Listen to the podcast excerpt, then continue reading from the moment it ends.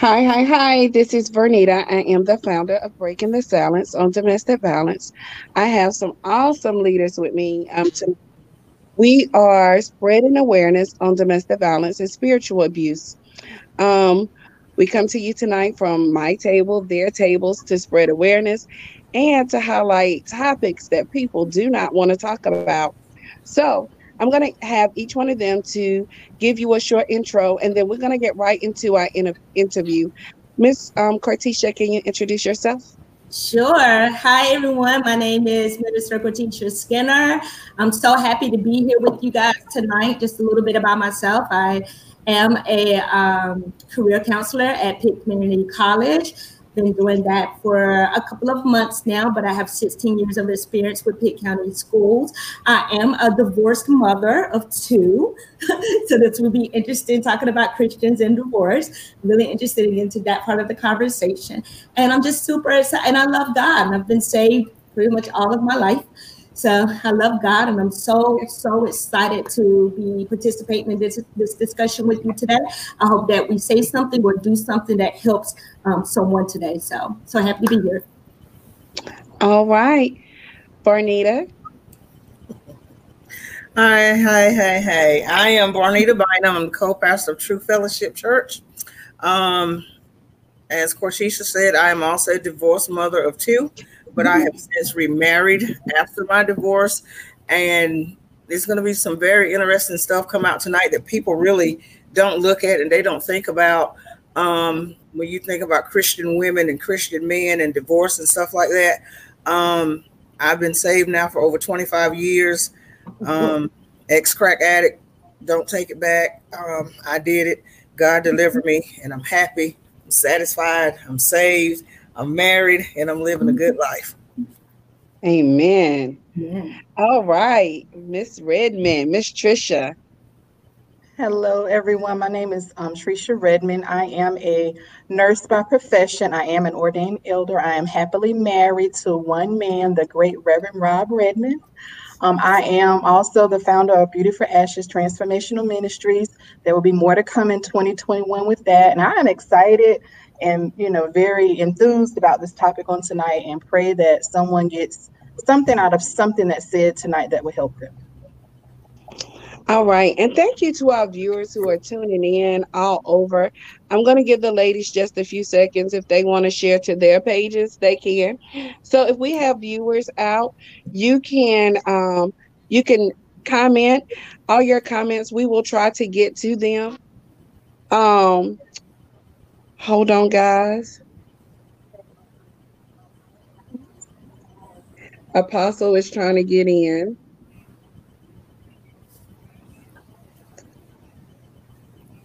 Okay. So, um, so if you guys want to go ahead and share to your pages, but if we have our viewers who want to send um, comments or who want to ask questions, all you have to do is drop drop it in the comments. And so we're going to get right into this. Um, as most of you know, domestic violence is my my passion. I am a survivor. So, you know, I don't want anyone to go through anything that I've been through. So if I could spread awareness, educate, and prevention is very important to me. So um, I'm gonna I'm gonna ask um, Ms. Trechia if she would um, give us a definition of what domestic violence is to her. Um, domestic violence to me has started to mean so many things down through the years. I know as when I was young, I just thought about domestic violence as a man beating a woman. But as down through the years have come, I have learned that that is is so much more than that. I think domestic violence involves anytime anybody has any power over someone else, whether it's intimidation, physical, um, verbal, financial abuse. It can be a woman can be an abusing a man. Um, a man or woman can be abusing a child. Um, elderly, it's to me, it's when someone else possesses some power over another individual, whether it's there's so many different realms to it. So um, domestic violence has a lot of realms to it. Exactly. And and so I'm glad that you pointed it out um, it is with an intimate um, domestic violence is with an intimate partner, and um, there's so many different forms of abuse. Tonight, we're going to focus on the spiritual abuse, but you know, just so people understand that when you're dealing with abuse, you're not just dealing with someone who's physically, you know, um, hitting you, um, sexually um, assaulting you, but then you have emotional, you have psychological, you have spiritual. You know, um, it's seven different forms. So um, don't ever think that um, just because he's not hitting you or she's not hitting you, that um, that you're not in some form of abuse. There's a apostle. Hey, apostle, are you um, sexually uh, assaulting you? And um, all into it, I'm gonna ask Apostle to give us a slight um, intro of who she is. So, um, don't ever think that um, someone has their um not hitting you that um that you're not in some form of abuse. A apostle. You know, um, are you um, sexually uh, apostle? Um, I'm gonna ask Apostle to give someone is sharing that on their page. If you can stop it so we can get into it. Never think that um, someone has their um uh. that um Okay, it's apostles. So apostle, if you can turn um I think you shared it. So if you can turn that off and then I'm gonna unmute you so you can introduce yourself to the people.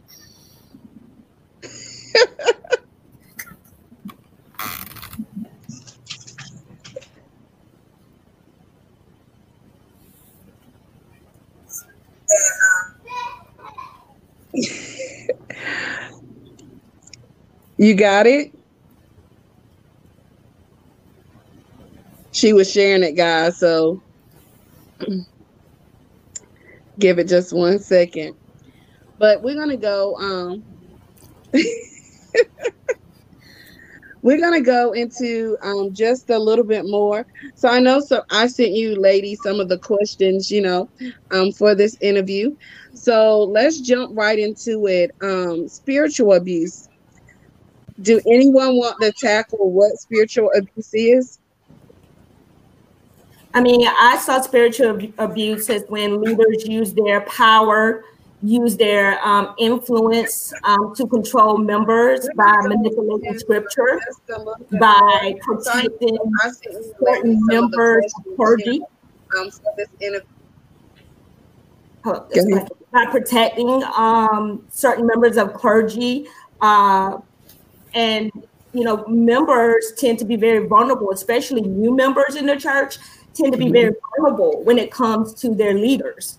And so they look to their leaders for protection, for guidance, for uh, wisdom. And sometimes um, leaders abuse that power uh, by manipulating their members with abuse. That's what I saw spiritual abuse as. I would love to know where everybody else thought. Barnita. Amen. Amen. She pretty much summed it up because mm-hmm. most of the time, someone that's in power um, and when you're a leader and people look to you, they expect um, for the things that you tell them to be the truth. They expect for you to lead them in the right way. Mm-hmm. But sometimes leaders have um, other motives. And, mm-hmm. you know, as a leader with family in the church, we have to be very particular, um, like she said, about protecting those. I have no respect for person. Right is right and wrong is wrong my mm-hmm. child, your child, it doesn't matter. Um, and Renita, you know, I say that all the time. I, I don't mm-hmm. sugarcoat who my children are. They are who they are, and that does not affect my calling. But mm. you have some that will, you know, just because that's their child or that's their mom or their brother or their sister, they'll kind of sugarcoat or cover. Um, but when it's other people, they will use their power to manipulate and make them feel as though they're not doing what they're supposed to do, but in all actuality, it really falls the other way. Another way that I've seen um, spiritual abuse is, as I was sharing with you guys earlier, you cannot um, expect during this pandemic, and I and I have to use this as an example. during this pandemic, and I won't call names for the sake of just not calling names because that's not what we're here for. Right. Um, you know, to demand that your people are in church um, without mask every Sunday, regardless as to how many people are supposed to be there, you're using your spiritual power over them. Mm-hmm. And to have people calling to find out why aren't you here, this, that, the other. Um, to me, it's almost like a cult because you want people there mm-hmm. regardless. Um, you don't know whether they're sick. You don't know if they've been sick. You don't know if you're going to get sick. Um, and you just have disregard for anything the governor has said. And you use your power to overpower them to make them feel as though they should be in the house and not obey the laws of the land. The Bible does not just oh. apply. We want it to apply. It applies all the time. And the Bible declares to obey those who have rule over you. Mm-hmm. And in this instance, we even shut down. Mm. We didn't say, oh, we're small, we can still go. No, we shut down. We went outside mm. because we had to obey the laws of the land. And we could have said, but the people that we pastor would have said no, flat out. Mm-hmm. And that pretty much would have been that. I mean, Pastor, I understand but they, they have to be comfortable comfortable enough to say. But some people aren't comfortable enough to go to their pastor and say, "Look, um, I don't think that we should be doing this." Mm-hmm. And this this lets me know that you know they have a strong hold over their congregation mm-hmm. because nothing that they say or do is wrong. And I'm not going to say that we're perfect because we're not, and we will accept criticism. Mm-hmm. Just the right way. We're not right. You know, we don't dictate we we fellowship, we we we pastor the people, um, and and and there's a difference. Yeah, we have the power to say or to do, but we don't have to exert our power over the people if you have a clear understanding of where everybody stands. Exactly. Um, so I, I want to go and uh, I'm glad that we're we're we're getting where we are. So we're gonna dig into a little different. Um, so you most of you are leaders, you know, people come to you and and and myself, I am a minister. So I do have people who contact me other than besides, you know, when it's dealing directly with domestic violence. So um and there have been situations that I've been called. Um, we're gonna try to add apostle in again. Um, what where I have been called and you know, people are dealing with abuse. Um, and what, what I do love about my pastor is he's not so above and beyond.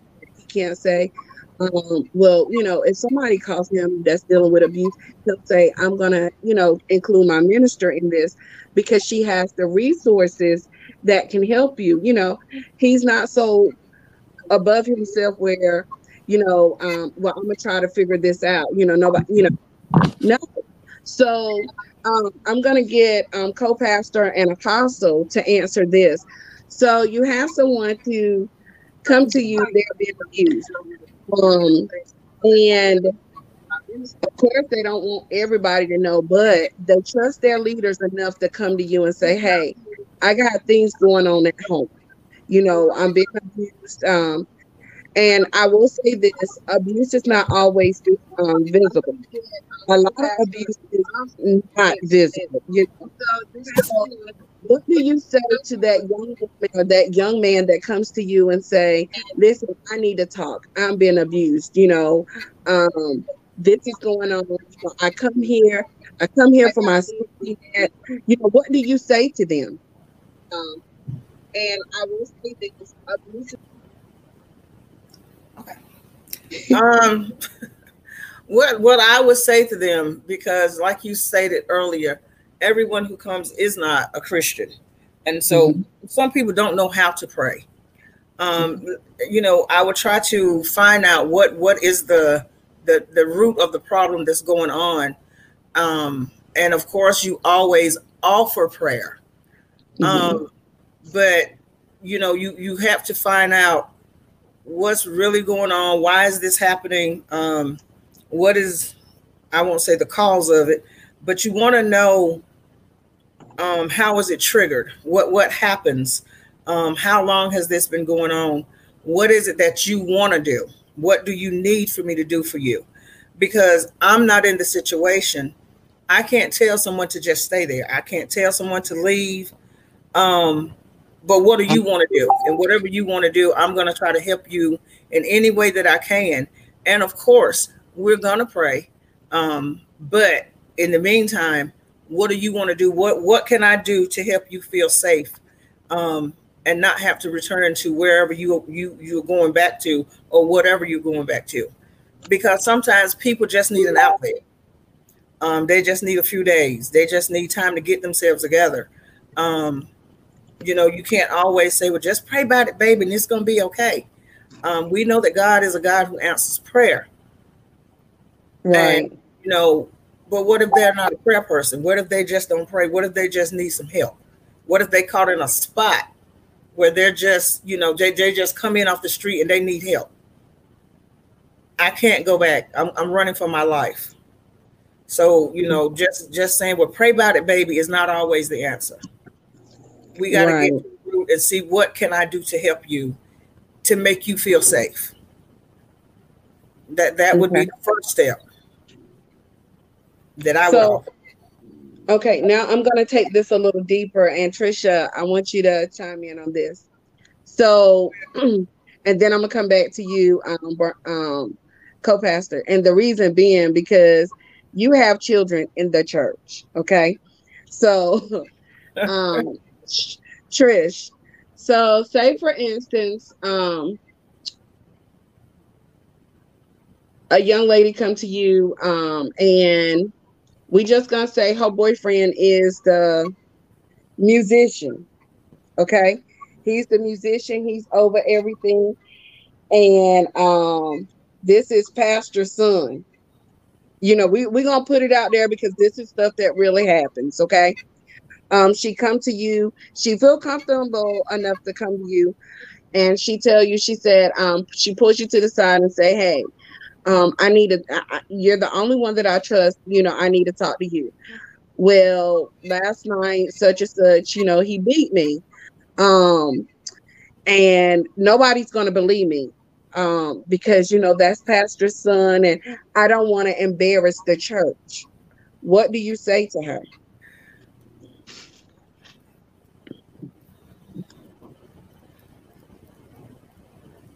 You're still on mute, Trechia.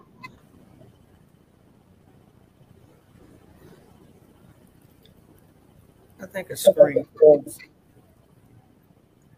You're on mute.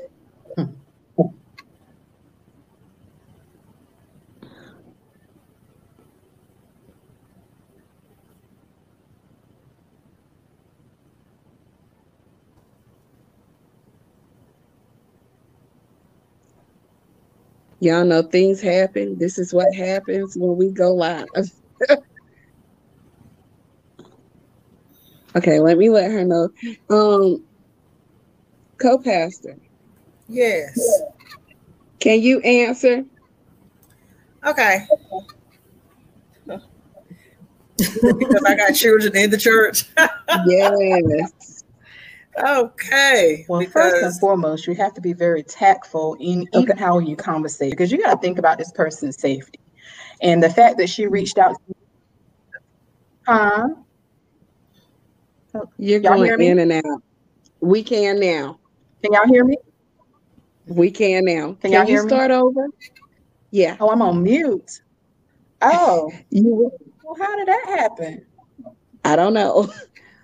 But can, can you, hear me now? So our viewers, mm-hmm, so our viewers can hear you because we can, can hear anything. Yes. Yes. Can y'all hear me? Mm-hmm. Yes. Can you hear us?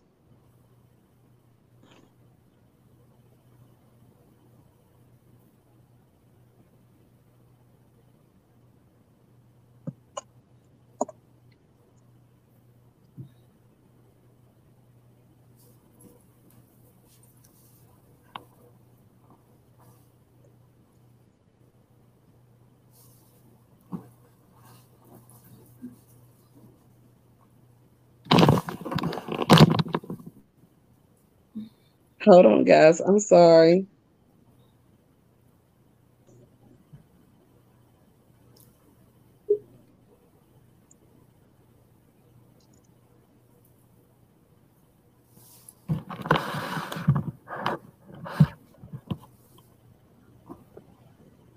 I'm sorry, y'all. Okay. All right. Um, I got three laptops and don't know how to work neither one of them to get in it. I'm sorry. that's fine.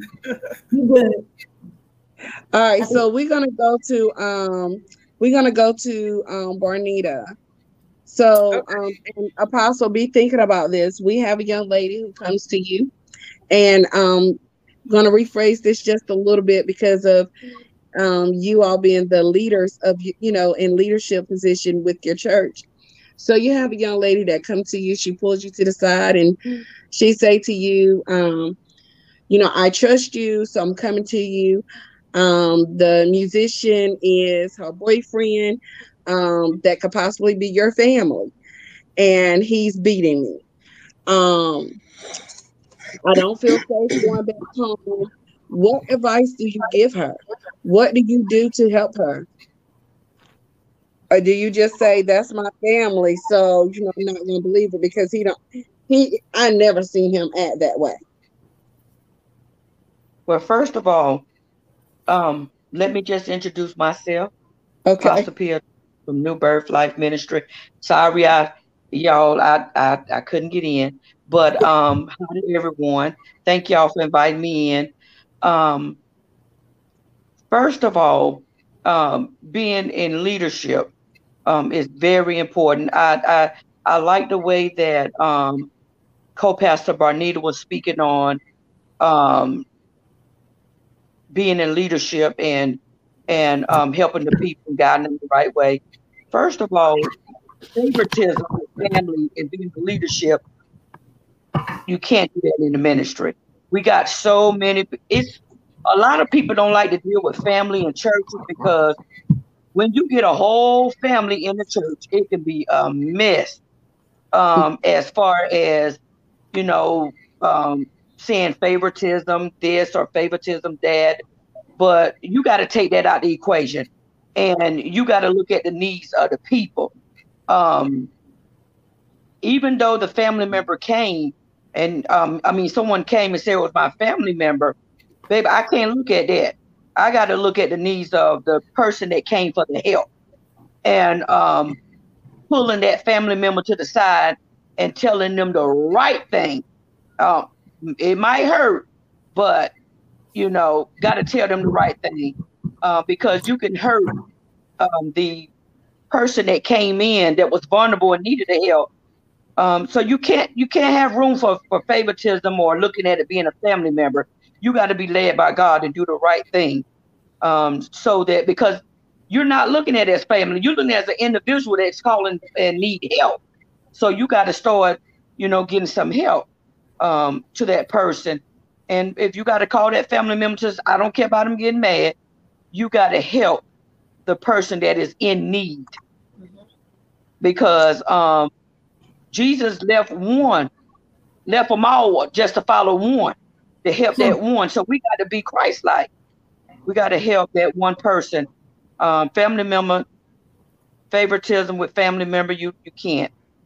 So um, you would deal with that individual, and you would just go to that family member and tell them, or either you could call a meeting with them and have them to come in and to see what the issue or the root of the problem is, and deal with it.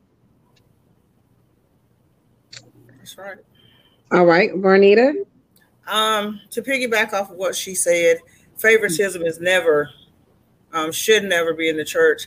And as you stated, I do have family in the church, and you know, when you say musicians, this, that, the other, I thought she's trying to be funny. but I do understand the scenario is what it is. And you know, like she said, um, first of all, because I, I am a woman, um, no man should be hitting a woman and vice versa. My Right. dad always said, keep your hands to yourself. If you woman enough to give a lick, um, you might want to be woman enough to take it back. But I don't want to be hit, so I keep my hands to myself. Um, Right. and, and that's what I try to um, instill in my children. Keep your hands to yourself when you're in a relationship because you know stuff happens. But in the instance, if it was in the church, oh, we would have to call a meeting. Um, right. And and and and the person would not, if they didn't want to go back home, they wouldn't have to go back home. But we would have to call a meeting. We would have to call a meeting as soon as Pastor got out the pulpit, because ain't no going home and taking this with you, and you're gonna go home and catch that again. Now we're gonna go ahead and try to deal with this and see what the problem is. See if if separation is needed, and if separation is needed, we're gonna try to get some help and get Sister Boom Boom somewhere where she can feel safe. Um, and I know sometimes it's not that cut and dry because right, right, some people right. are just really mean mean. Um, mm-hmm. so is you will have to handle it with um with um with care, but at the same time you can't blemish the church because well I went to get help and they wouldn't help me because that was the musician and that was the son or that was right. the nephew or that was the brother or stuff mm-hmm. like that no no that's not that's not what the church is for um like she said jesus went and got the one and left the 99 um right. you're not going to leave without us at least um trying to see what's go what's going on um and and it may be a situation where she doesn't want you to say anything in that particular setting so you may have to pick and choose your time to say something about it. But because it was brought to you, you cannot ignore right. it, regardless of right. So it's not right. something that can be ignored. Um, you never ignore when a person is crying out for help because mm-hmm. you right. know that that that cry is going to be the last cry. So you you have to use your discernment and pray within yourself. God, how do I handle this? How do I handle this and handle it now? so that it comes to a stop. Right. Right. You know, so you can't just ignore it. And you know, um, it. Oh, okay. Well, just speaking on that, um, co-pastor Barnita, and um, yeah, because you know, just if you you got to get to the root of that because you never mm-hmm. know how many other people that have went through that in the ministry in the church with the same um, musician or whoever it is that's causing mm-hmm. it.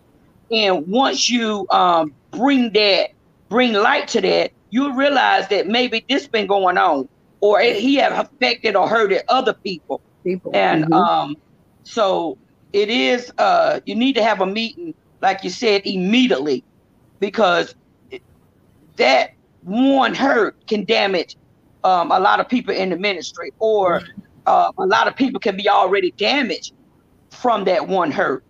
And so by uh, calling it out or or speaking on it, talking about it, you'll realize that a lot of more may have been hurt by the same person, um, whether it's family member or not. And yeah. um, and you know, and sometimes when you start to getting into, you realize even it comes out of the church, and it could be happening. This same person could be doing it in in the home. You could be doing it with other family members, and so mm-hmm. dealing with it. Go ahead on and deal with it. You know, you you're probably helping a lot of people because I'm okay, sure that so, family member didn't just do it to them; He done it to right many folks. It don't never start just with that one. Mm-hmm. Sometimes that mess is already in and I want to, if I, if I may, just piggyback a little bit on what both of you guys are saying. I think it's uh, the, the important things that we are picking out in this conversation are the spiritual aspects to this conversation. We got to pray. We got to discern. We got to understand that we don't wrestle against flesh and blood. So immediately we got to understand the spirit that we're dealing with. So mm-hmm. we, can, we can have all the meetings we want. If the pastor's son is the, the super duper musician that he is, and he go in that meeting with me who's accusing him of this heinous thing and he say i didn't do that. I don't know what she's talking about. I ain't do that. Then another part of spiritual abuse that i have seen in the church is victim shaming. The victim yes. says he's doing this. He says no i'm not. Right? So now he's here to go and tell the keyboard player the guitar player Right. And now spiritual abuse happens in gossip in the church. Now, I right, right. I'm the one that's being attacked now because we have this dynamic musician, dynamic preacher, dynamic pastor, right? I come forth, I can, I gotta prove it somehow, and then when I don't, I'm the one that's shunned from church. So what do we do? I've seen it happen. yeah, I've seen it happen firsthand. And so one of um one of um, the the viewers said, "Do you sit them down or do you allow them to continue to play?" Uh, Mr. Dennis said, "Sit them down."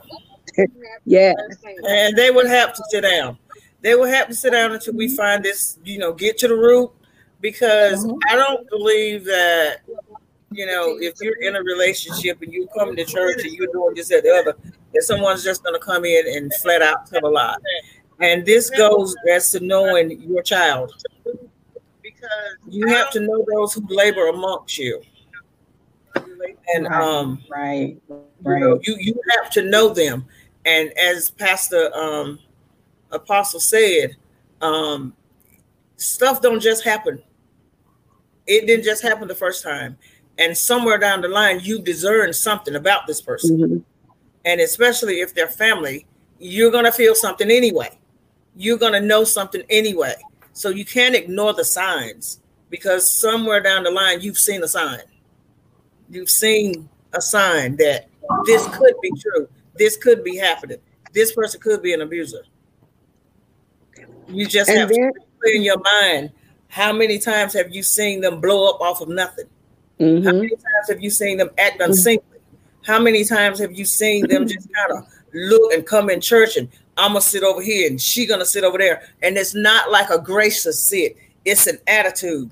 The mm-hmm. body, the body, the posture of the body, the body gestures that they come in with on Sundays. You can look amongst your congregation and tell what's going on. I know when every one of our members come in and they're not right, I can look at their face and tell. I'll be like, "Oh, okay, mm-hmm. Let's go and fix this before praise and worship even start. Let me go and start praying. That's an important thing that you have to, you can't be blind to it. You have to see and you have to be discerning mm-hmm. as to what's yeah. coming in the congregation, what's coming in through the doors. And you can feel the vibes if you're in tune with him and your discernment is on tap, on mm-hmm. spot, because you know, folks just ain't gonna lie. No, folks don't need that needed attention. Nobody wants anybody to know that they're getting beat up. Right. And, and then, so, you know, we talked about other forms of abuse. You know, um, we did just dig out the physical abuse. So, um,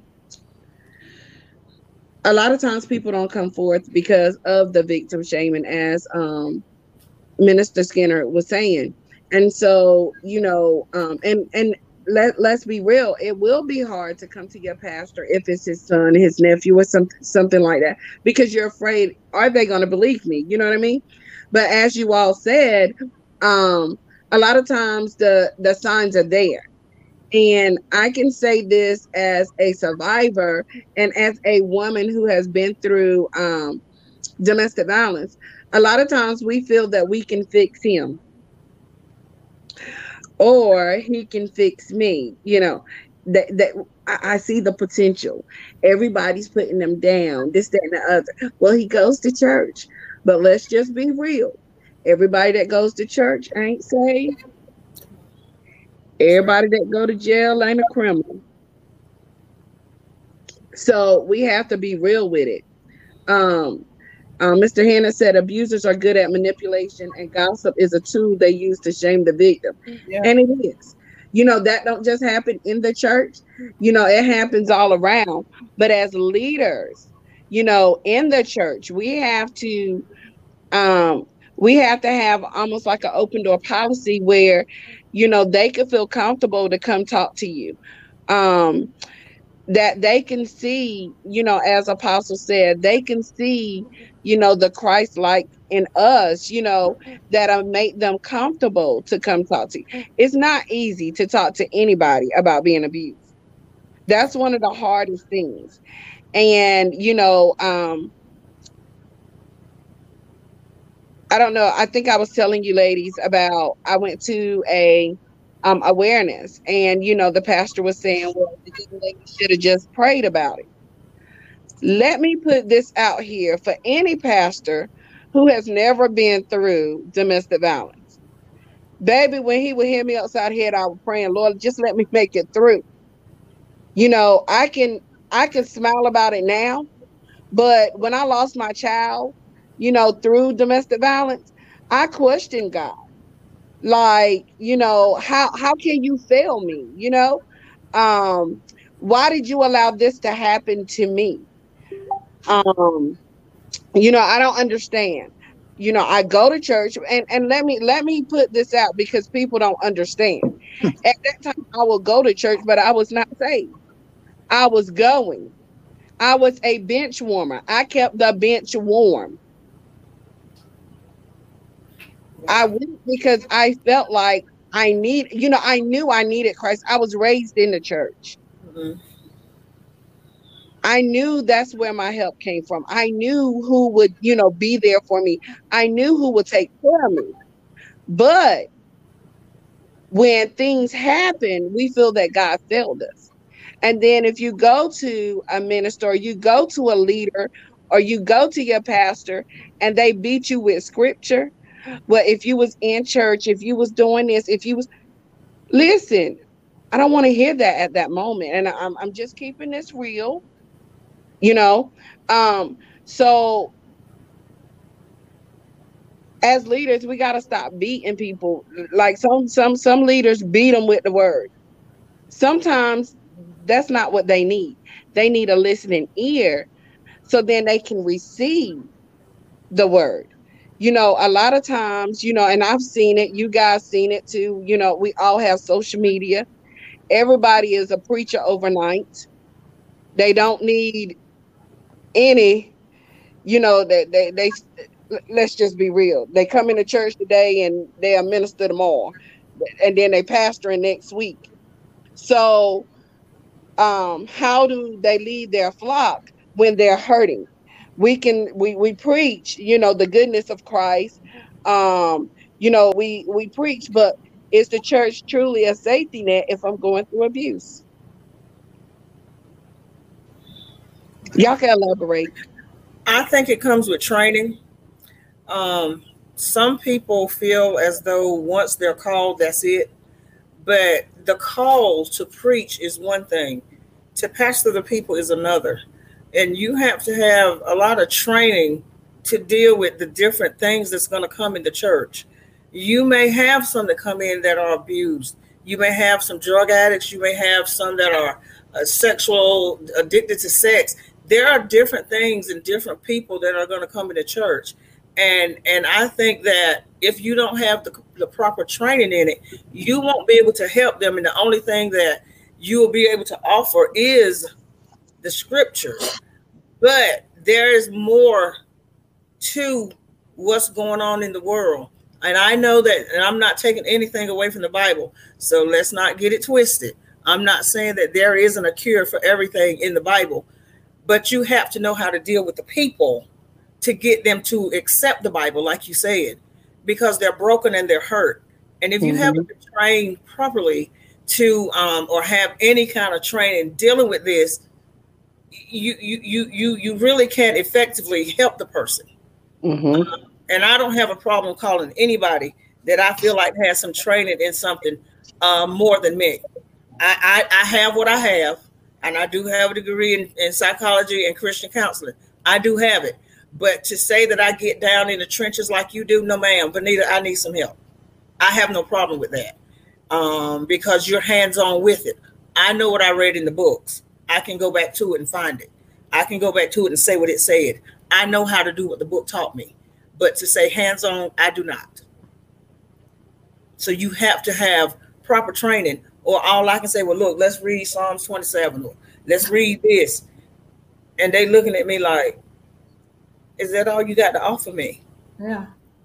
But I have to have more because the mm-hmm. way that society is set up now, um, my pastor always told me you got to stay on the cutting edge of learning. You have mm-hmm. to learn how to deal with people. You mm-hmm. have to have more than just a call um, because people are going to come in and something that they have you you just got to be trained in to deal with it. That's that's how I feel. I don't know what you guys think. Trechia?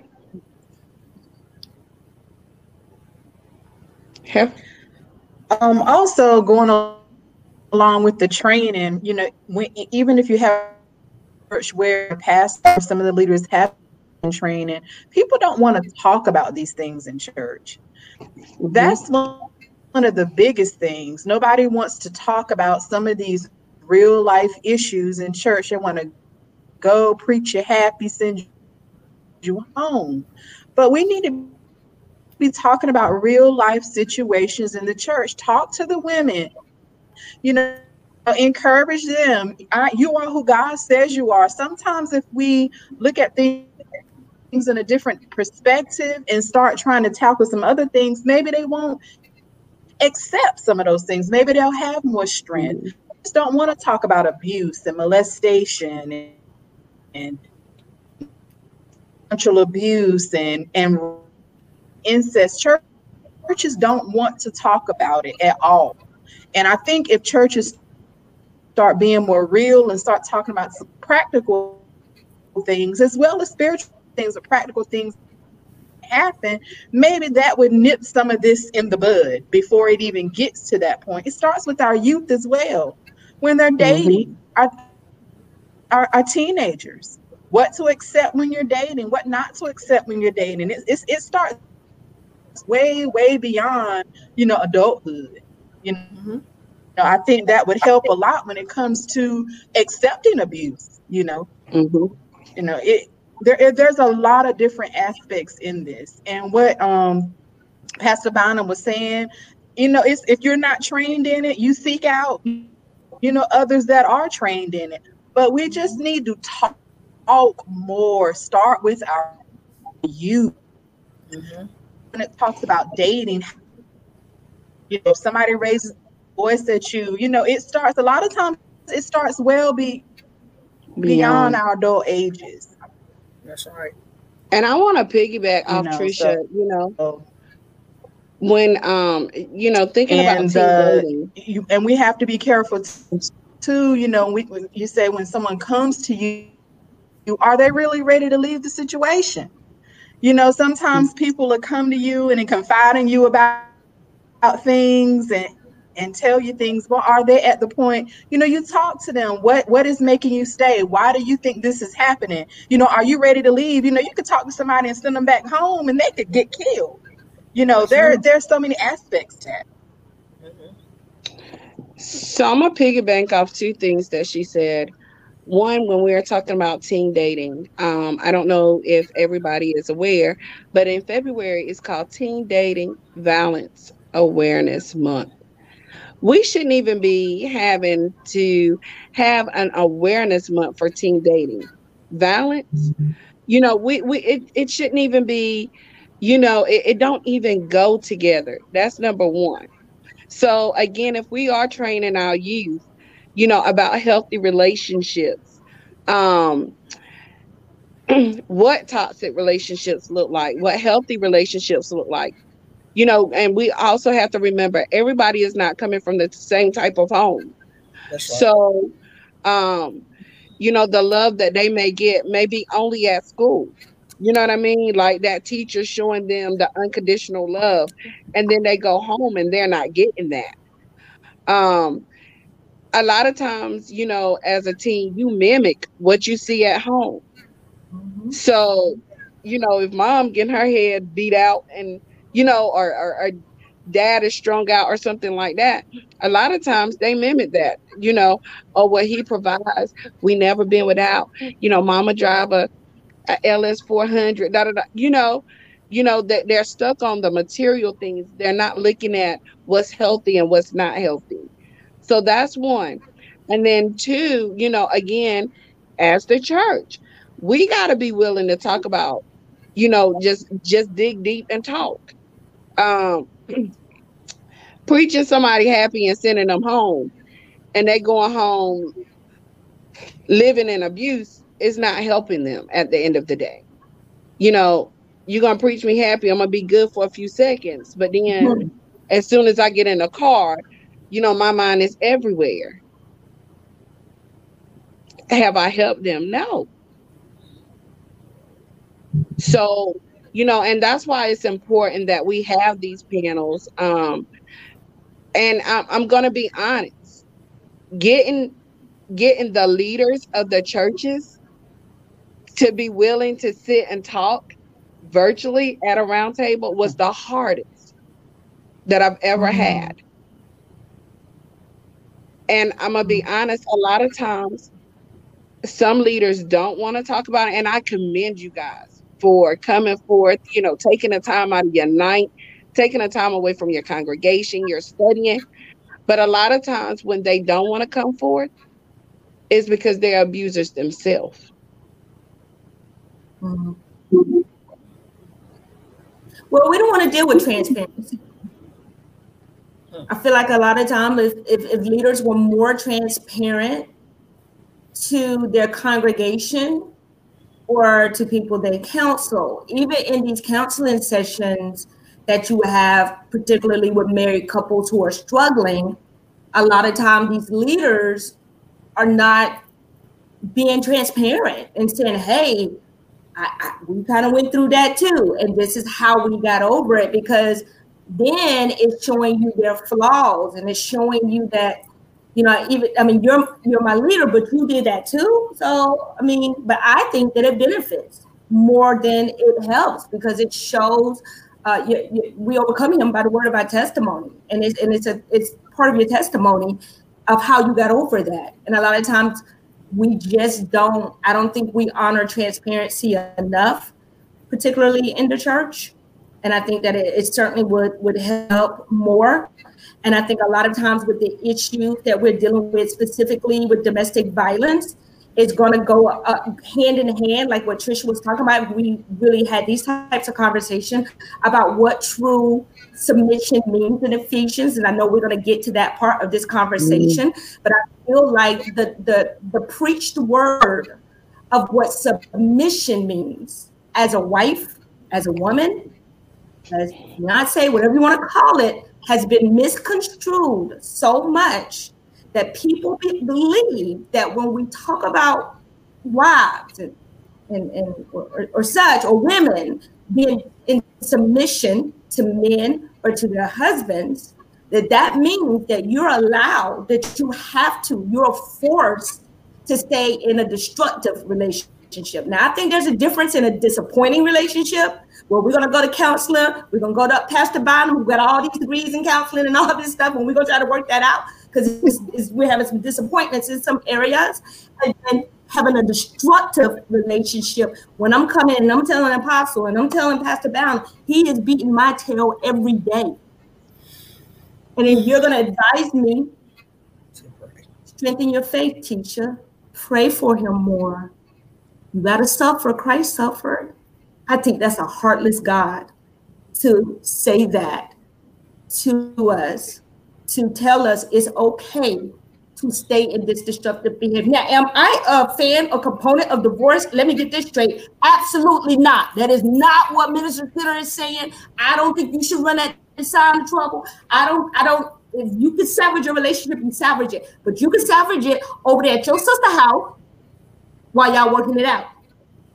You don't, and I'm speaking this by permission, like Paul did. I don't believe you have to stay and go through a near death experience like one of my girlfriends did. Because the pastor told her that as a woman, you are to submit to your husband and you are to take that. And you're going to pray until God transform it. And to attack her faith, I think that's spiritual abuse. Because what you're saying is, I'm not praying enough as a wife. I'm not strengthening my husband enough. I'm not praying enough. I'm not fasting. I'm not like all that responsibility somehow although I'm the victim, has fallen on me. And then you're attacking my faith. That's spiritual abuse and that's manipulation. Mm-hmm. That's not God and that is not scripture. And, and I don't know who keeps interpreting it that way. But I just don't believe that that's God's plan. Do I believe in transformation? Absolutely. I don't believe we wrestle against flesh and blood. I believe we wrestle against spirits, principalities, and high places. I, if, if you're, especially when we're talking about two Christians here, right, who are supposedly equally yoked, and they're going through this, mm-hmm. right? I believe that it's a spirit that is attacking one of you. And and and, and as spiritual beings, there's a way that God has taught us to attack spiritual, to do spiritual warfare, right? But he he he even told his disciples, "Hey, you're going to be persecuted for my name's sake." In Matthew, I need y'all to flee to the other city. Did he say it? Am I in the book? I'm in the book. Do I need to get the scripture? Okay, it's Matthew. He said, "Flee to the other city," right? Because you're going to be persecuted for my name's sake. It's okay. I, it's okay to, for us to provide some sense of safety. That's all I have. Y'all go ahead. I get too passionate about this. I've had friends who went okay. through it. I had a friend who lose her life. So I want to hear from the other ladies. so let me, let me say this. And I've been there. And and so um and, and this is why this is kind of touchy touchy for me. But um I have an issue and and, and Pastor Bynum will tell you, you know, I'll call her now. But I have an issue with someone saying, and, and I agree, um, Tisha. Listen, if we we think that this is workable, let me go to my mama. Let me go to my daddy house, and you you go wherever. Mm-hmm. But the issue that I have is so many tell you in counseling you have to be submissive mm-hmm.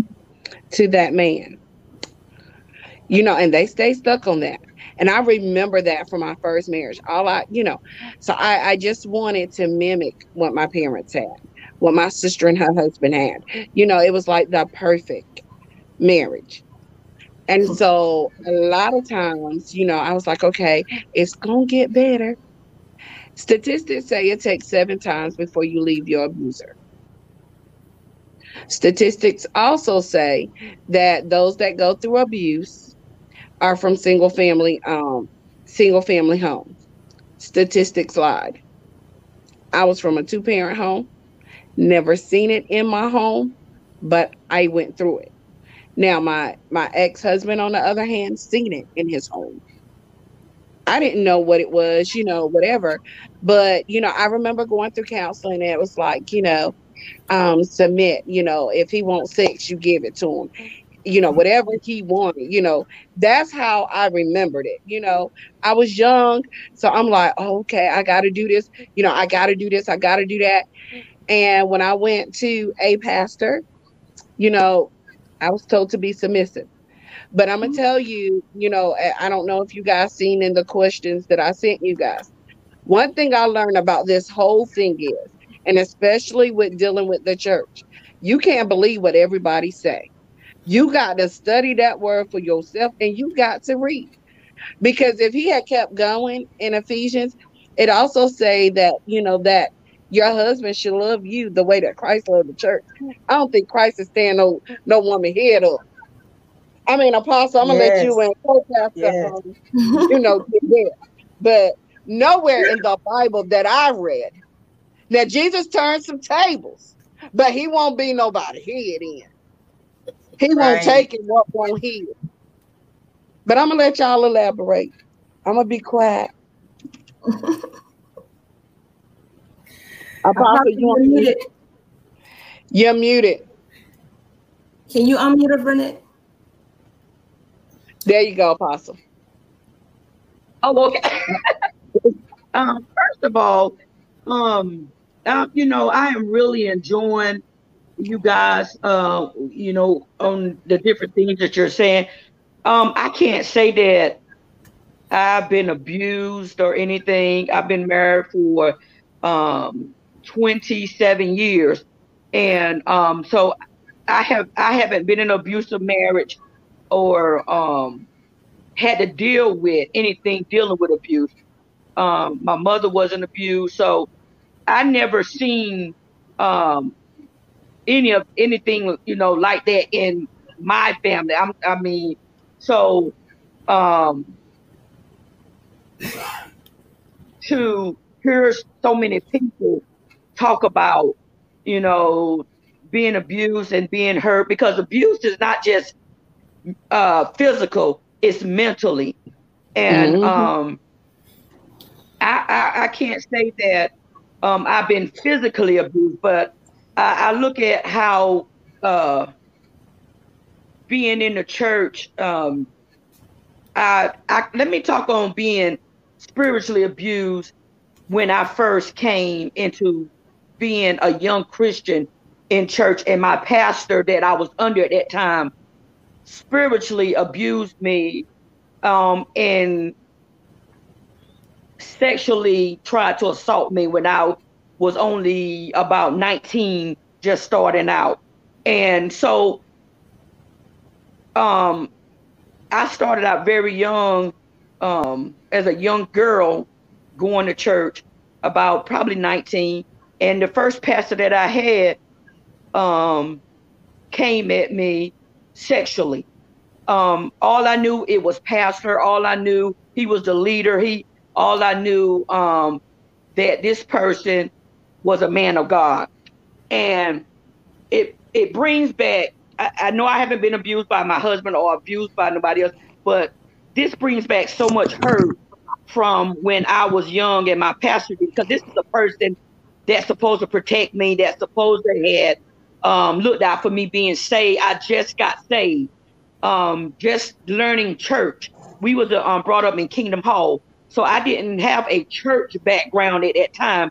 I just knew about um, the Kingdom Hall and um, coming into church and my pastor um, at that time making advances at me and telling me um, I can grow in ministry if I do this or if I um, you know do different things with him and um I was just talking about this with my husband, and it literally brought me to tears because I can understand people in ministry because sometimes only person you know is your pastor or your leader. You know, they like mm-hmm. a father or a mother figure to you, and um, the Bible speaks on love. If you read through the whole Bible, all Jesus wanted was a relationship with his people. He just wanted to love his people, and I didn't um, understand when my the, the pastor that I was attending church for the first time was making all these different advances and telling me um, I can advance to be a Sunday school teacher if I do this. I can advance to do this um, if I, you know, do these different things. And believe it or not, when I first started church, my husband was um, in prison. And so all I knew was the pastor and he used my husband being in prison or in jail to say, you know, he's gone, you know, I'm gonna take care of you, I'm gonna do these different things. And so I was so confused and messed up spiritually um, because all I knew was that leaders was supposed to take care of me. He's supposed to keep me in prayer. And um, I used that, all that, I think that God was taking me through all that um, for the now, for the now. And um, I still get a little shaky about it because um, mm. that was just the first time of me being starting church, starting to know God like I should, and uh, being um, spiritually abused, because I'm gonna call it that, um, um, at a young age. I understand that part um, on another level. I know people talk about spiritual abuse um, with other things, but he used that to manipulate me at a young age to, um, you know, try to get me to advance in the kingdom. But my God led me. I stayed there. I stayed there a long time. Um, and some abusers, some people, victims don't know how to get out because mm-hmm. the authority um, you thinking that this is somebody that you look up to. If I tell it, they're not going to believe it. Mm-hmm. They're going to say it's me. Um, but I told it, and I and I and I advise anybody um, that's being abused um, spiritually, sexually in the in the ministry, you got to tell somebody. You got to mm-hmm. open up and, and and tell somebody. Um, that's the only way that you get help. You can't do it by yourself um, you need somebody um, that you could talk to and um, let everything out that you've been through. And I, you know, I thank the Lord that through all that, um, that helped me to be able to talk to a lot of women right now today. I've been married, like I said, for 27 years. And um, my marriage is, and I'm not bragging on or nothing uh, with my husband, is su- successful because of Christ, because of what we went through, because of the we overcame the hurt. Um, he didn't have a father figure in his life. Um, so Jesus taught us how to love, how to love one another, how to be, you know, to and and and I think that I hear a lot of people say, you know, they look up to our marriage because we got married at 21. Mm-hmm. Um, so we've been married all half our life. And so being able to talk to people and tell them what we you know, the different things I, I the, we've been through as far as um, in the ministry. I, I heard the um, the lady up um, I can't see. I'm on my phone, so I can't really see names. I just know Trisha and Miss um and co-pastor Barnita, but I can't see the other girl name. I I, I really can't. It's but, Tisha. Um, Tisha Apostle. Okay. okay. So um to talk about being transparent, um, I think that a lot of churches now we are being becoming transparent. Back in the day, people couldn't be transparent. You you was afraid to say certain things. You couldn't open up and talk about a lot of things. But now, that's the only way you need to be. You that's the only way you you you you you that you're gonna help people is being real. Is mm-hmm. is your situation, your life will help somebody overcome. Um, the Bible said we're overcome by our testimony. So mm-hmm. we we now got to be more transparent than ever. You know, mm-hmm. all this back in the day, don't say this, don't speak on this. You got to talk about a lot of things that'll help people. You got to open up. Okay, this is what I've been through. This is what what it's really like. This is what's going on right now, and you realize being transparent and, and uh, uh, about your own self will help a lot of people overcome. Um, being in ministry, is um like co-pastor said, being taught, um, being trained. Um, you can't help nobody if you haven't been trained or you haven't been taught um, how to succeed or go through certain things, and and not only just in the in the book of you know uh, studying on it or whatever the case may be, life experience and and mm talking to people that have been through this is is great training. Is is I think that's good training as well. And the Holy Ghost Himself guiding you, um, and leading you um, through much fasting would help you to know how to deal with people, having the spiritual discernment, because mm-hmm. you need God. Some things, you know, God will just show you. Some people mm-hmm. don't talk about different things, and some people don't say things, but um, when you go into the ministry and you, like you said, and you learn these people, these people become like your children. So you begin to learn them. You begin to to know Johnny from Susie, and you begin to know what to mm-hmm. take this one off, or or what you know this one I'm going through. They can come in and sit, and you can about tell what kind of day or what kind of week or what kind of night they had, and and because it's just like you study your children. You know your children very well when your my daughter gets up or my daughter comes in, I already know from her facial expression or from just spiritual discernment that, you know, whatever the case may be. And so we got to learn these people. When God put these people and place them under us, we have to learn them. We have to let the Holy Ghost guide us. And by and by, you all you know these people. They hate to say that you know them, but God knows, mm-hmm. y'all know co-pastor Barnita, you know these people very well. After a while, you'll be mm-hmm. like, I already know this one here. This one a lie. I already know this one right here is going through. I already know what this one to do. And you learn people just like you learn your children in the ministry. And that's why, you know, being a good shepherd, you kind of already know what to expect if a person what uh, a person will say or if they open up or whatever the case may be. And um we just got to be ready to be led by God to do what we need to do to help them. Um, I'm not. I'm a person that I don't mind calling somebody or asking them, um, you know, about certain things. We don't know it all. I don't care mm-hmm. how long you've been in ministry or whatever. You do not know it all. That's you right. can um, act like you know it all, how the case may be, but none of us have not arrived to know it all. So that's why it's Kingdom Network. That's why it's it's, it's good for us to stay together and and and um, you know, because we learn from each other. You know, mm-hmm. I might not know some, but I can look at somebody preaching. I'm not afraid to say it. I can look at um, um co-pastor Barnita, and and she could teach me something that I had no clue about. And mm-hmm. people, we got to stop being ashamed to say, okay, I learned this from this one, That's or right. this is how I I got this. Because in ministry, you don't come in knowing everything to do.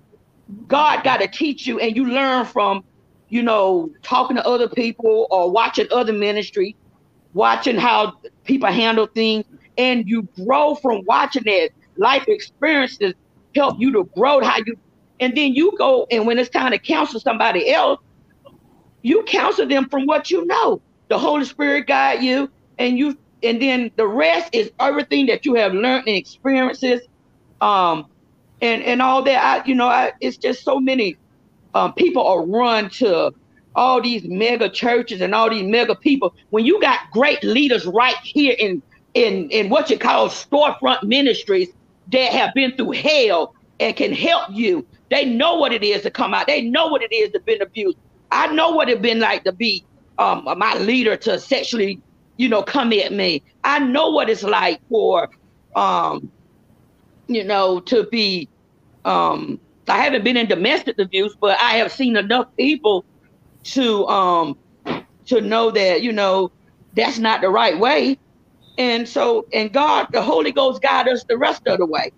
You know, and and the time we living in now, we got to we got to depend on the Holy Spirit more than ever. We got to depend on the Holy Spirit, and um, He will guide you. He said He left the Comforter, and that's what it is. The Comforter is here to guide us, to lead us the right way.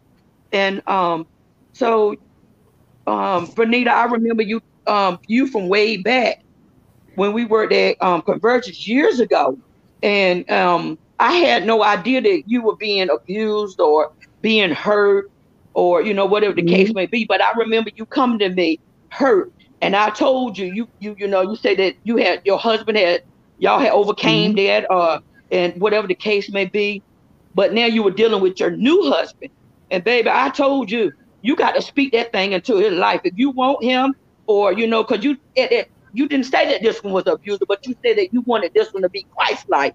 And baby, I said, mm-hmm. baby, start speaking it. Put it on your refrigerator right up there. He is saved. He is a man of God, and speak that into his life.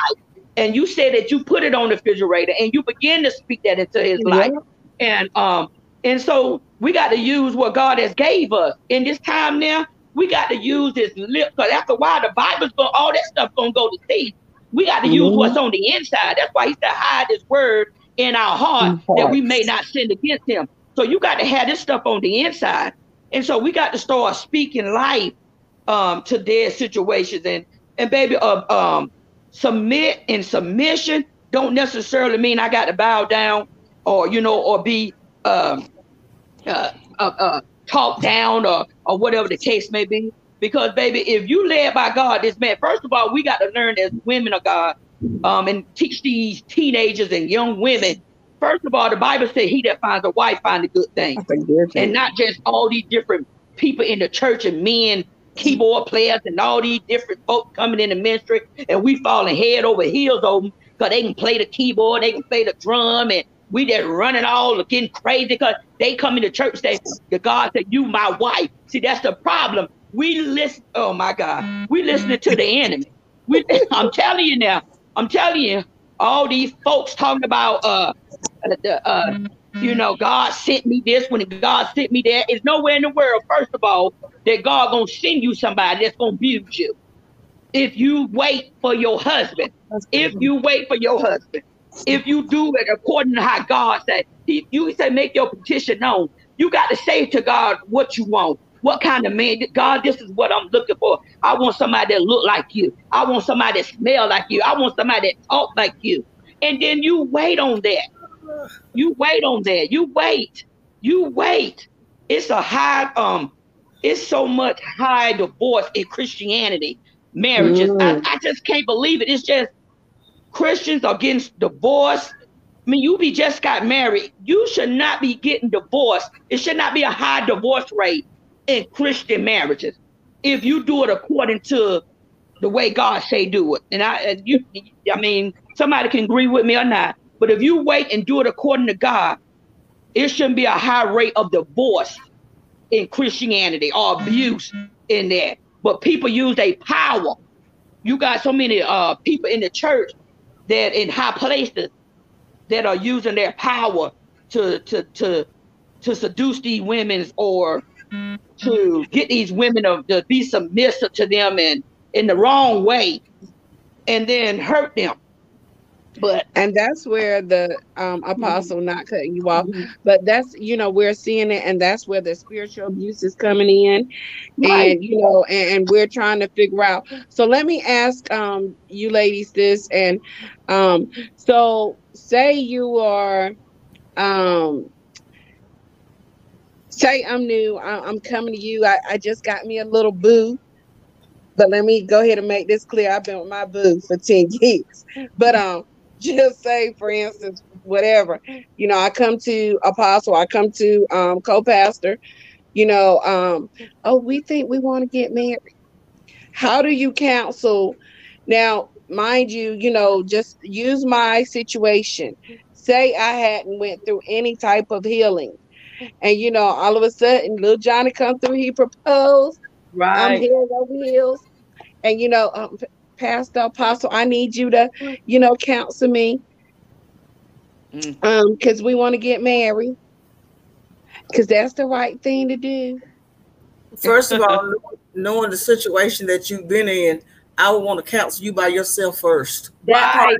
right. Because I, I got to know that for sure that the hurt, the pain, the craziness that you had in the other relationship, that you're not still wearing that on your heart and you're going to bring it to the other to this relationship right.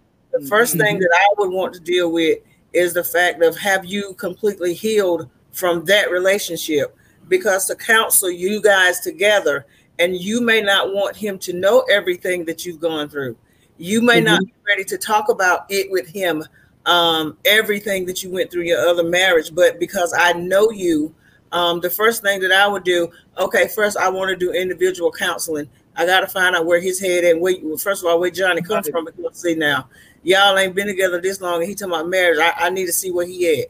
Um, we, we we need to see what's going on, what, what kind of background he got, what what what what. But for the most part, I would mainly definitely want to know that you're not going to carry that baggage into this marriage. You see what I'm saying?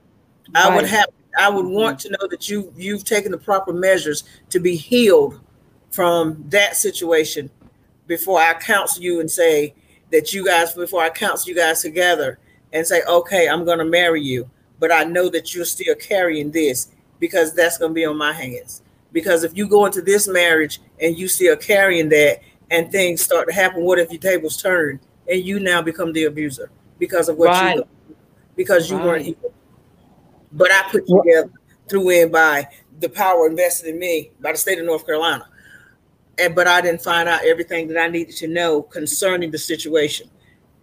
Um, I just feel that individual counseling first and then couples counseling. Right. Be the right. For this situation. Because you need All to bring right. um, just as interesting that you need to bring your best into your into the marriage, your your best you into the marriage. And mm-hmm. so, um, you know, not being healed from previous hurt, you're not bringing your best you in the marriage. You're not being honest with the other person. And so you bring all that in, and all that doing is bringing is another damaged marriage, another damage. Um, and you and you can damage another person. He might have came mm-hmm. in, you know, in his best, but all your hurt and you you did you you damage him now. So now it's just a damaged marriage you know. So you have right, to so let's, into the marriage. Okay, you so gotta stay honest. Right. Okay, so say we get married, you know, you guys wouldn't marry us. I go on to Vegas and get married. I come back. I was married now. Um, you know, and to be honest, it, it's not lasting. Um, you know, we we make it through a year because everybody just doubted that it won't gonna last a year. You know, um, somebody says soul ties. True.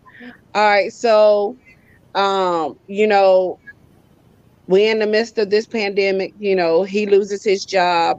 You know, I'm home. You know, we go through domestic violence. You know, we go through all of this. Um, and um now we're on the verge of divorce. And I come to you, you know, um, and say, you know, well, you know, he's in church, I'm in church, but you know, we just think that this is not going to work. We need we need to go through divorce. So, what do you say to me? You want me to talk to you as a co-pastor or as your aunt? Then nobody was Vegas get married in the first place. she, what, what she said. Go ahead and put on your co-pastor hat now. That's what you want to say for Go ahead and be the co-pastor. Okay. First of all, you know, you didn't go through the proper channels anyway, and you chose to do this. And sometimes I believe that we can bring stuff on ourselves um, because we're mm-hmm. out of mm-hmm. position with God and and and you know if god didn't tell you to go ahead and do this and you went on and did it anyway because you didn't want to take time to go through it the proper way and get the proper counseling that mm-hmm. you needed and you just jumped up and went on uh I, I, I would almost say that you kind of put yourself in a in a in a rock between a rock and a hard place, but because this domestic violence going on, you know, did you know that this? Did you take time to learn this person before you married him? Did you take time to really find out anything about him before you married him or it could be vice versa you could be the abuser did he mm-hmm. take time to find out what what you come from where you were in life before you met him it's always right. two sides to a coin um, right. and, and it's not always women who are getting abused sometimes it's men who are getting mm-hmm. abused so it, let's just say in this particular situation, the domestic violence is coming from both ends. Mm-hmm. So you guys didn't take time to find out who each other was. He could have been in an abusive relationship before, and so were you. So now, when when when when the stuff hits the fan, there's no job, there's no money, things looking funny, and now both of you are angry. Right. So you spazzing on each other because you didn't take time to really get to know each other. So you feel like divorce is the best thing to do. Um, why did you get married in the first place? Right. Right. Was there love? Was it sex? Was it money? Right. What was it? Yeah. right. Because see, you but know, I've been on both sides I, have been on both sides. So, mm-hmm. and I had to take seven years in between before God sent me Megger.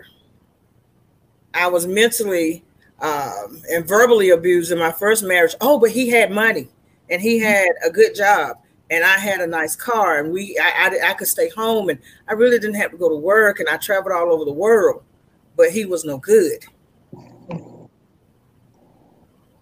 So right. did I bring that to this marriage?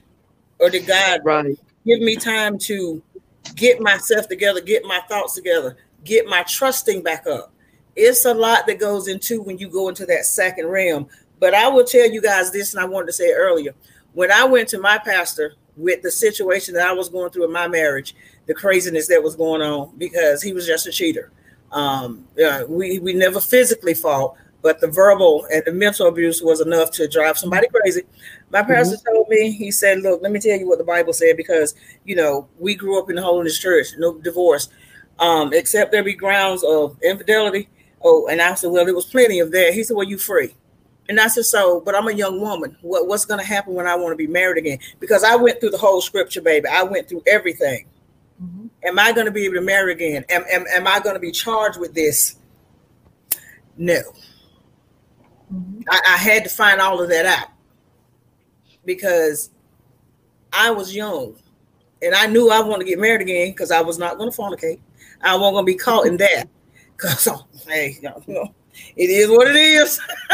but you know, I, I just wanted to make sure because I was in church and so was he, mm-hmm. but it just didn't work. So divorce was the best thing because his words were God couldn't even make him change his mind. He did not want to be married to me anymore. So that right there was enough for me.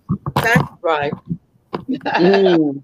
So so and I know you had that at the bottom of the flyer.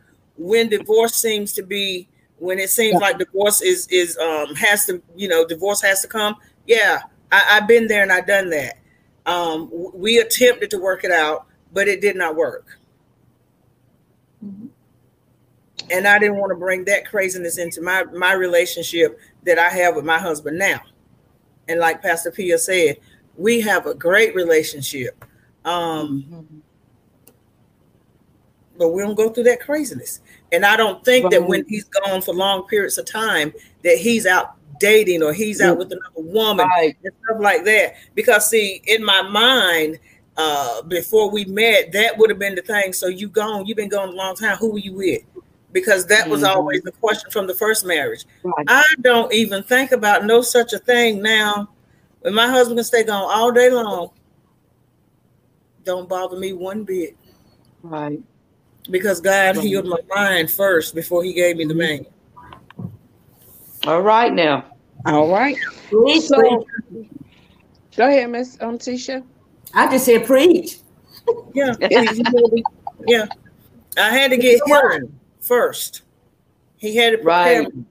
for this man, mm-hmm. and, and not bring what that man did into this marriage.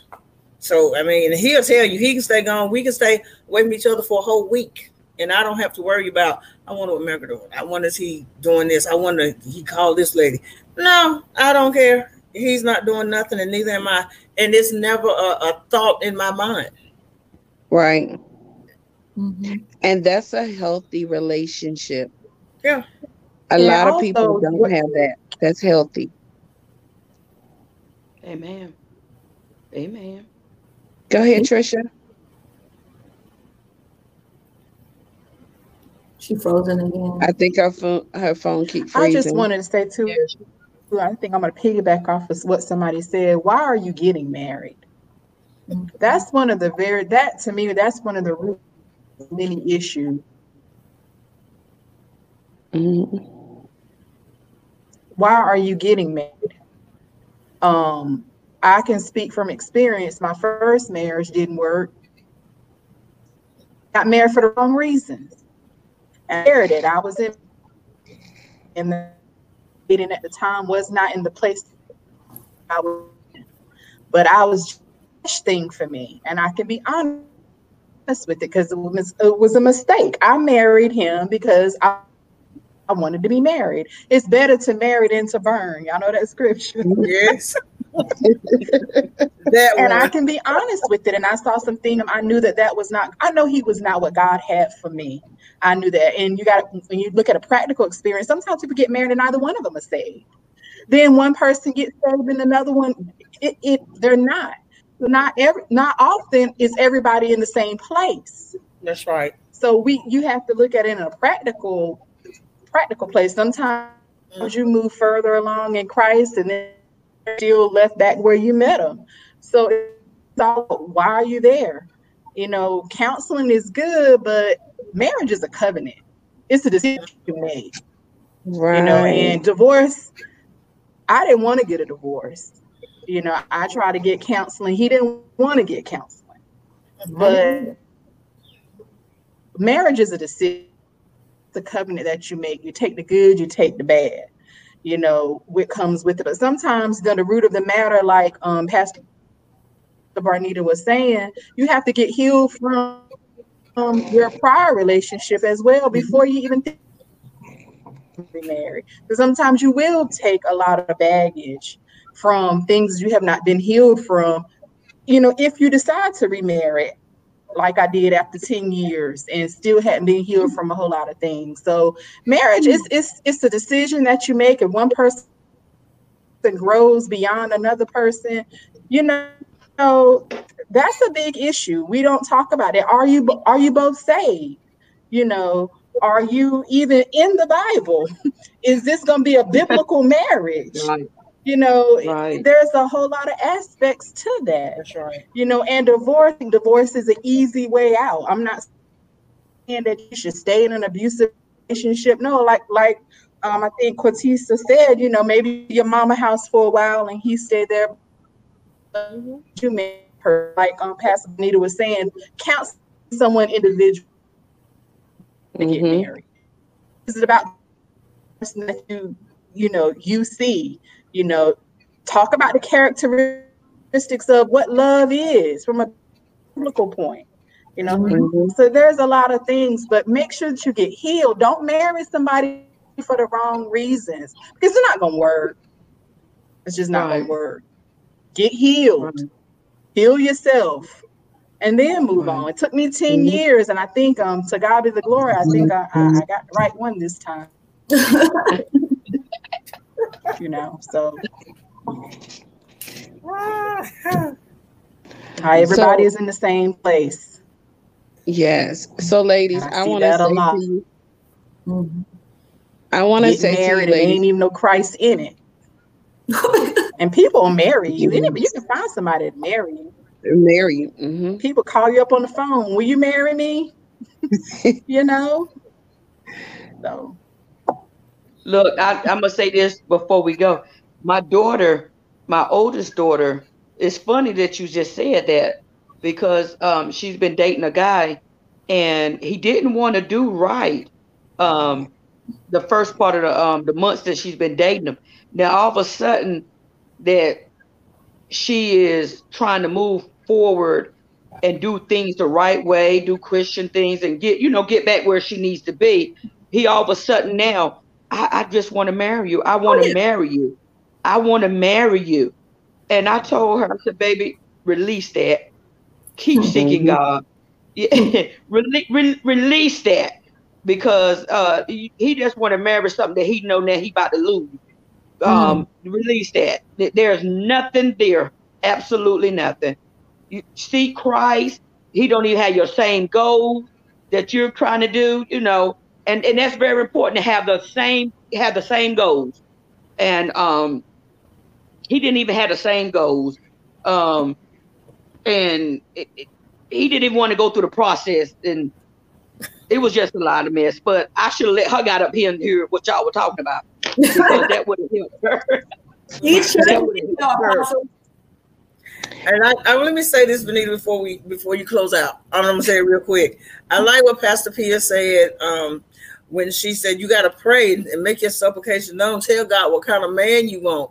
Um, yes I know Right. you ladies have heard this in I Survive, but I, I and my sister, if she was up, she would tell you. I said, I want a man that saved. I want a man that loves God. I want a man that loves Yes. music. I want a man that can sing. I want a man that can love the same things that I do. I got a saved husband. He preach. He play music. He sing. God gave me exactly what I want. yes yes He gave me exactly what I prayed for, and it was so crazy because it's like God really blew my mind on this one. The first Mhm. one I ain't pray for, he was just cute.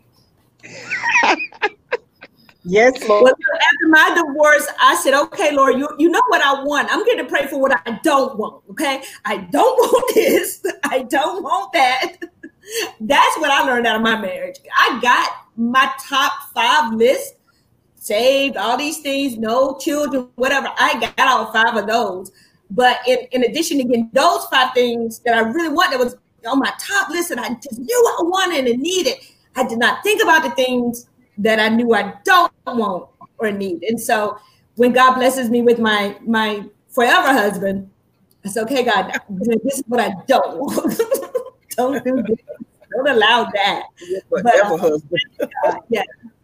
Yeah. You gotta do a panel on why did I get married, Vernita? You gotta do that one. Okay. We're gonna do that one next year.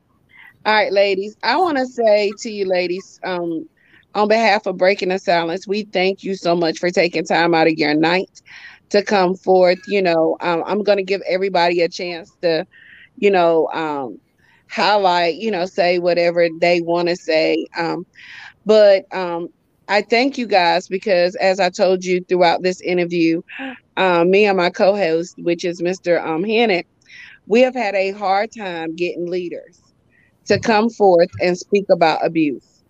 Um, it has been hard.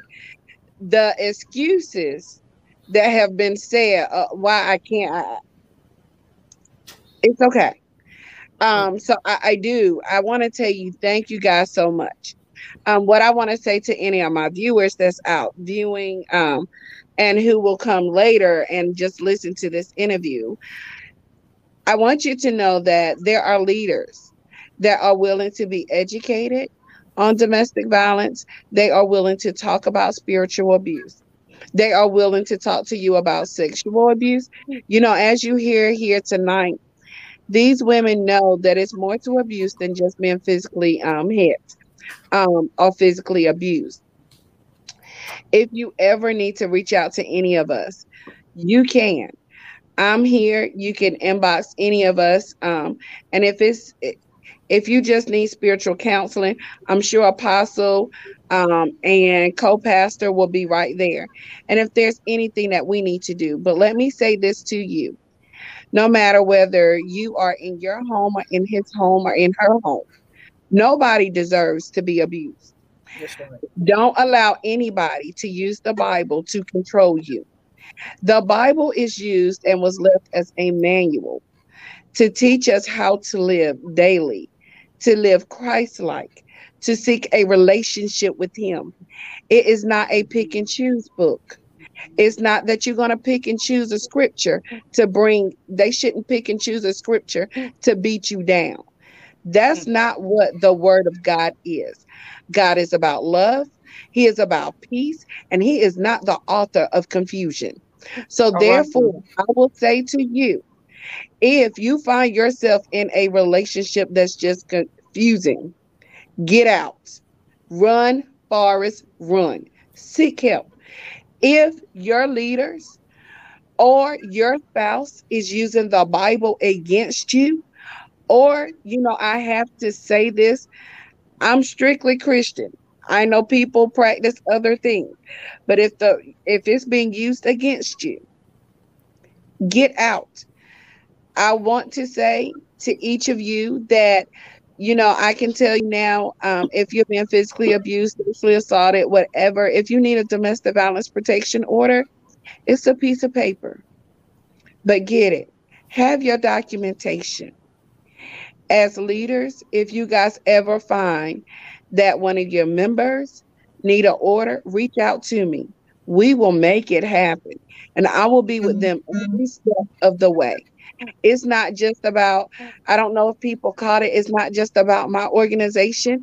We have I Survive, we have Beauty for Ashes, you know, we have the different churches. It don't matter. It's not about who gets the credit. It's about working together, together. to save a life. So mm-hmm. tonight, if we done nothing else, if you if you get something out of getting into a healthy relationship, we've done our job. If you found um, where you need to seek other leadership, um, you know, where the word has been beaten on you and it's not being dwelled in your heart. But I will say to you, study and show thyself approved. Okay. You can't just believe what everybody say.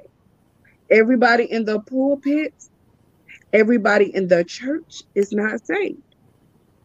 But you have to study for yourself. You have to do, um, I was always taught the five W's why, when, where, who, and what. Write it down. So when you're studying for yourself, can't nobody just tell you, oh, well, this is what the Bible say. This is my interpretation of the Bible. No, get get it for yourself um, so um, I laugh, I joke, but I'm serious when it comes to it. Domestic violence is not just physical, you know, it's hitting, kidding, kicking, intimidation. If you're going through any of that, develop a safety plan. If you don't know how, reach out. I will help you. If you're going through spiritual abuse, again, if your leaders are just using the word against you, you know, if you if you're told during this pandemic, oh, if you don't come to church, you ain't saved. Baby, find you somewhere else to go, another leader. And I'm just keeping this real hot. This is a hot seat tonight. So I'm gonna let the ladies close out in their own saying, and you know, um, uplift you, encourage you. But um, again, I thank you, ladies, so much. So we're gonna start with Miss Cortisha, go to Trechia, Apostle, and then co-pastor. Okay, I'll do this two minute conclusion really quickly. Vernita, thank you so much for this invitation. I thoroughly enjoyed this conversation. Apostle, thank you so much for your transparency and for your testimony. I know that's going to bless and hurt and help someone. Uh, Pastor Bynum, I shared a pulpit with you. You were awesome then, you're even more awesome now. Thank you for all that word you had today. Trechia, I've been to Philippi. I've seen you. I've seen your power. I've seen your anointing. It has been my pleasure to serve alongside you, ladies. I want to just leave a message specifically for married women who find themselves in domestic um, abuse situations. Ephesians 5 28 uh, commands husbands. It says, So husbands ought to love their own wives as they do their, their bodies. So when you're reading that whole scripture about submission, the the the the the instructions for husband is to love their wives as they do their own body. Now, if we saw a man in a corner beating himself up, we sending him to the crazy house immediately, right? We're packing him up, we're patting him down. He's beating himself because he's supposed to love you like he loves his body. So, it, it, first things first, and I think Pastor Bynum um, talked about this, and I'm almost done. She talked about loving yourself fully first you have to love yourself fully. He has to love himself fully. And both of you come in as one. So if you're in that situation, do not let Ephesians 5 about submission um, make you believe that you have to stay in that situation and continue to be abused and hurt physically. So again, this message is specifically, and the Lord is leading me for married women in abusive situations. And, and, and specifically, He's showing me physically physical abusive situation. If that is you right now, I see you. You have on a red shirt, you have on blue jeans, you have on black shoes. If that is you, uh, th- this message is for you. You need to seek out help. You need to either inbox Vernita, uh, inbox Apostle, me. I'll get you the resources, Pastor Bynum or uh, Trechia. Right now, you need to get out of that situation. God loves you and God is not charging you to stay. Amen. Amen. Amen. Mm. Thank you, God. Thank you, Jesus. Thank you, God. Thank you. Vernita, thank you for this opportunity. Anytime that I can be a help to your ministry, everything that you're doing, my hat goes off to you. You do a lot you wear many hats. God bless you, ladies. Um, I just want to leave and um, Cortisha, thank you. You kind of said exactly what I had wanted to say in my conclusion. Um, I did some study on Ephesians 5 and 21, and I went through it and learn the word for yourself. You know, we have leaders that'll take one line of scripture, and there's so much before in the word of God yourself. No nobody can't tell you any BS. I'm just going to be real. And I just want to leave this out here to, especially to women who have been married and they find themselves divorced. Be patient. You know, mm. um, mm. she said that she know what she has asked God for, but while you're asking God for what you want, work on you. You know, yeah. whether it takes seven years, 10, you have petitioned to God for what kind of man that you want. But look at yourself, get yourself healed. So while you're waiting for that man of God, when you get that man of God, you'll know how to treat that man of God. God bless yeah. you. I love you all. Amen. Amen. Amen. Amen. Um, again, I thank God. I know I came in a little in the between the middle, but I heard some great um, advice and great um, these great women speaking. Um, thank you again, Barnita, for um, let me be a part of your broadcast. Um, all of you are great women of God, beautiful ashes, um, co-pastor Barnita and Cortisha. Um, all of you got powerful women of God. Um, and it's good to come together from different places and different ministries to hear um, great advice and great things that are going on and, and how you handle things Um, I I, uh, I haven't been in a domestic a violence marriage, but I can advise somebody on today to be encouraged. If the man don't look like God, if he don't smell like God, baby, you might need to look the other way. Um, you you, I'm telling you, do not be fooled by all these people and all these devils that are saying that they are, you know, God told them that you were my wife. People mm. of God, you know, women of God, men of and men of God, be wise. Um, use uh, your spiritual discernment. Let the Holy Spirit guide you um, when you are trying to find your mate. Um, remember the scripture that it says, "He that finds a wife find a good thing." Um, also, uh, remember, I just got a few little tips of, of counseling for some of the women that um, in their marriage um, have the same goals, be um, committed and dedicated. Um, there's always room for improvement. Work on you first before you try to work on somebody else. Um, remember that marriage is a process. Um, keep that in mind. Stay honest in your marriage. Stay honest with yourself, with your mate, and yes, bring your best in your marriage. Um, and remember the why I conclude. Keep God first oh, yes. and everything that you do. Keep God yes. first. Keep God first and allow Him always to come in. Always. I don't care what the situation is. Allow, allow God to come in your heart, heal you, um, love you, love your mate, and um, be encouraged, everyone.